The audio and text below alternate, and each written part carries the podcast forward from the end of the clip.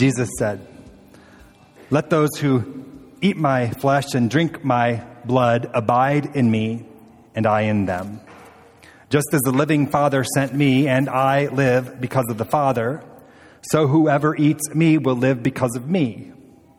This is the bread that came down from heaven, not like that which your ancestors ate and they died, but the one who eats this bread will live forever. He said these things while he was teaching in the synagogue at Capernaum. When many of his disciples heard it, they said, This teaching is difficult. Who can accept it? But Jesus, being aware that his disciples were complaining about it, said to them, Does this offend you? Then what if you were to see the Son of Man ascending to where he was before? It is the Spirit that gives life, the flesh is useless. The words that I've spoken to you are spirit and life, but among you there are some who do not believe. For Jesus knew from the first who were the ones that did not believe and who was the one that would betray him, and he said, For this reason I've told you that no one can come to me unless it is granted by the Father. Because of this, many of his disciples turned back and no longer went about with him. So Jesus asked the twelve, Do you also wish to go away? Simon Peter answered him, Lord, to whom can we go? You have the words of eternal life. We've come to believe and to know that you are the Holy One of God. The Gospel of the Lord. So, this is our last Sunday in a very well worn series of gospel readings about bread. I lamented enough about this last week, so I'm not going to go down that long road again. Suffice it to say, it has been six weeks of Jesus talking about himself as the bread of life, the bread from heaven, the bread that came down to give life to the world, and all the rest. And so I'm kind of over it. The bread talk. I was out of gas. I was out of ideas. I was on the verge of a nothing burger of a sermon for this morning when I heard just in time a story on NPR about scones. Did anyone else hear this? Scones that felt like bread from heaven in its own way, manna in the wilderness for this preacher, if you will. And I say bread from heaven not just because I needed a sermon, and this one landed in my lap like it did when I thought I was out of luck. This felt like manna in the wilderness, this story, because I'm feeling as tired and as sad and as exhausted and all the rest by all of the things these days. I don't mean to dodge the despair in Afghanistan. I don't mean to pretend away the suffering in Haiti. I can't avoid the continued concern over COVID in our own country, in our own congregation, in our own neighborhood. But I just want to be fed this morning and to feed you all with some good news with some nourishment for this journey that we share and for whatever lies ahead for us in the days to come. And this is a story about soda bread scones. But before the scones, a thing about a guy and a website and a couple of books and a heck of a social media presence. His name is Brandon Stanton.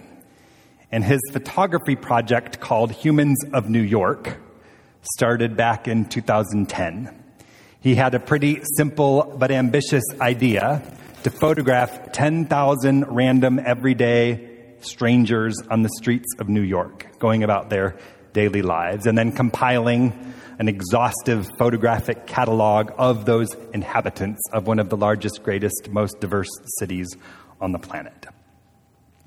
Along the way, his little photography sessions turned into conversations from which stories and quotations became blog posts, which grew in popularity enough to glean millions of followers all over social media, of which my wife is one, I know, and it seems like some of you might follow this guy too.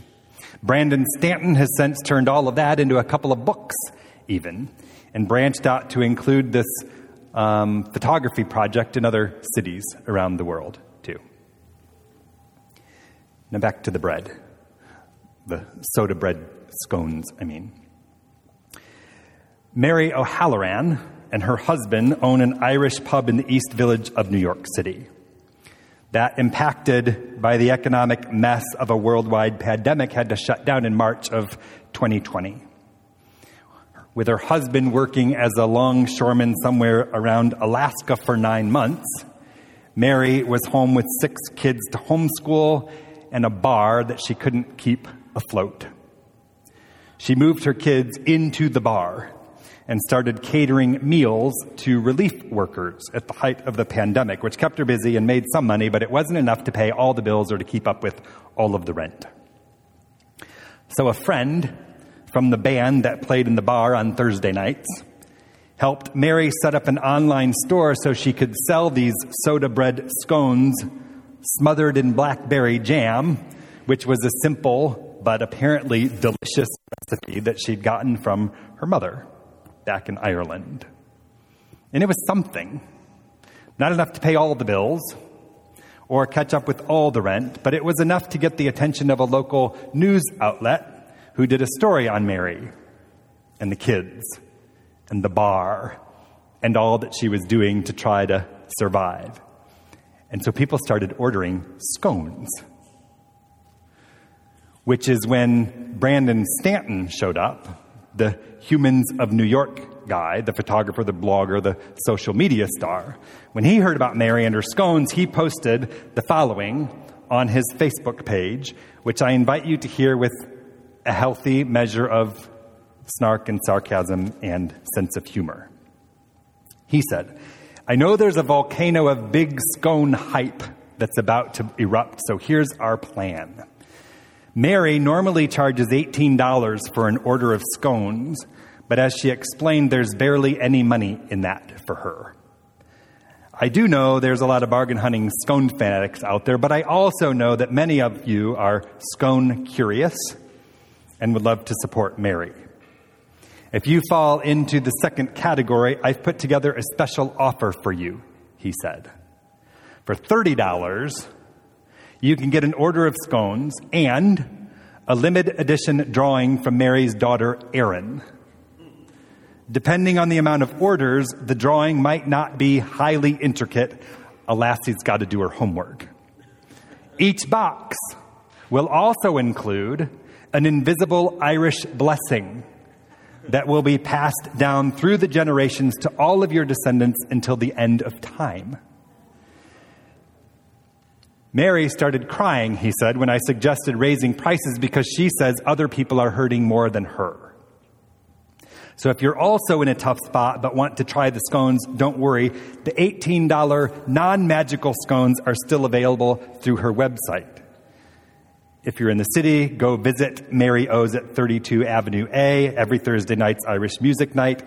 May the road rise up to meet you.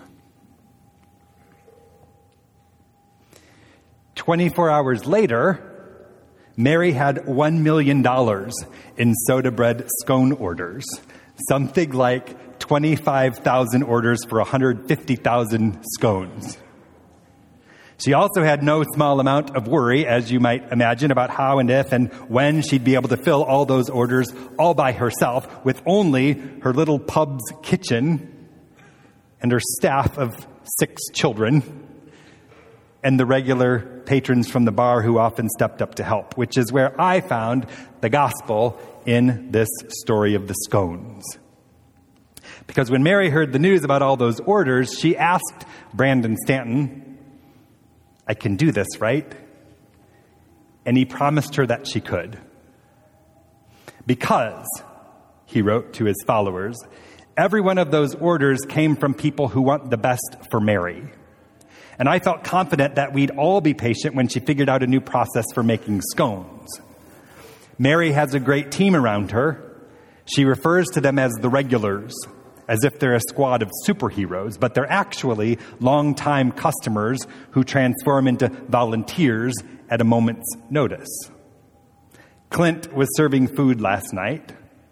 Steve and Shelley were bartending. Liz and Deb were watching the kids. Alexia dropped everything to manage Mary's online ordering.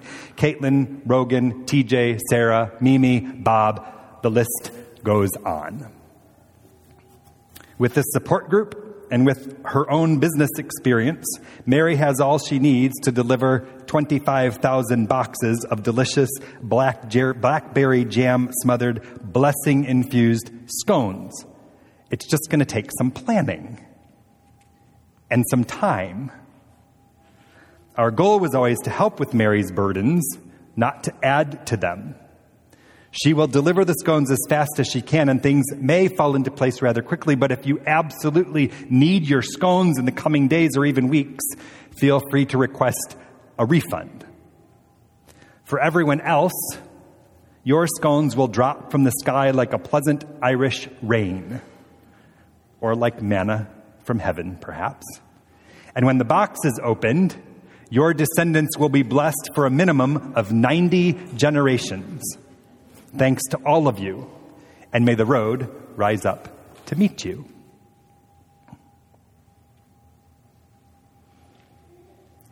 Our world, and more of God's children than not, it seems, are hurting and broken and scared and lost and exhausted, it seems, right now. We are hungry for some measure of hope, hungry for some sense of peace, hungry for some evidence that there is an end in sight to whatever is scaring or threatening us most at the moment.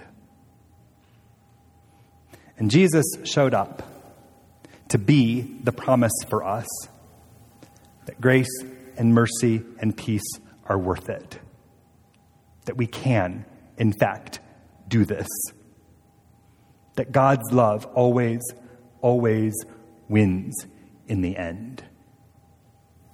That the ones who eat the bread we get in Jesus will live forever in spite of all of this. And this teaching is difficult, as the disciples said. This good news is hard to believe when you see the scope of the suffering that surrounds us these days. Who can accept it? Some don't. Many cannot. How could you? Why would you? Why should you, considering all the things? I hope it's because, as believers, we see ourselves and we see each other as something like the regulars in Mary's bar the children of God and the followers of Jesus, who can do no other. Lord, to whom can we go? Where else in the world is there? We are called to do justice and to love kindness and to walk humbly, you and I. We are called to make, to break, to be, and to share the bread of life that comes to us in Jesus Christ because there is no better way. There is no greater blessing. There is no deeper hope for the sake of the world, for the humans of New York or Afghanistan or Haiti or Indianapolis or the ones around the corner either. Amen.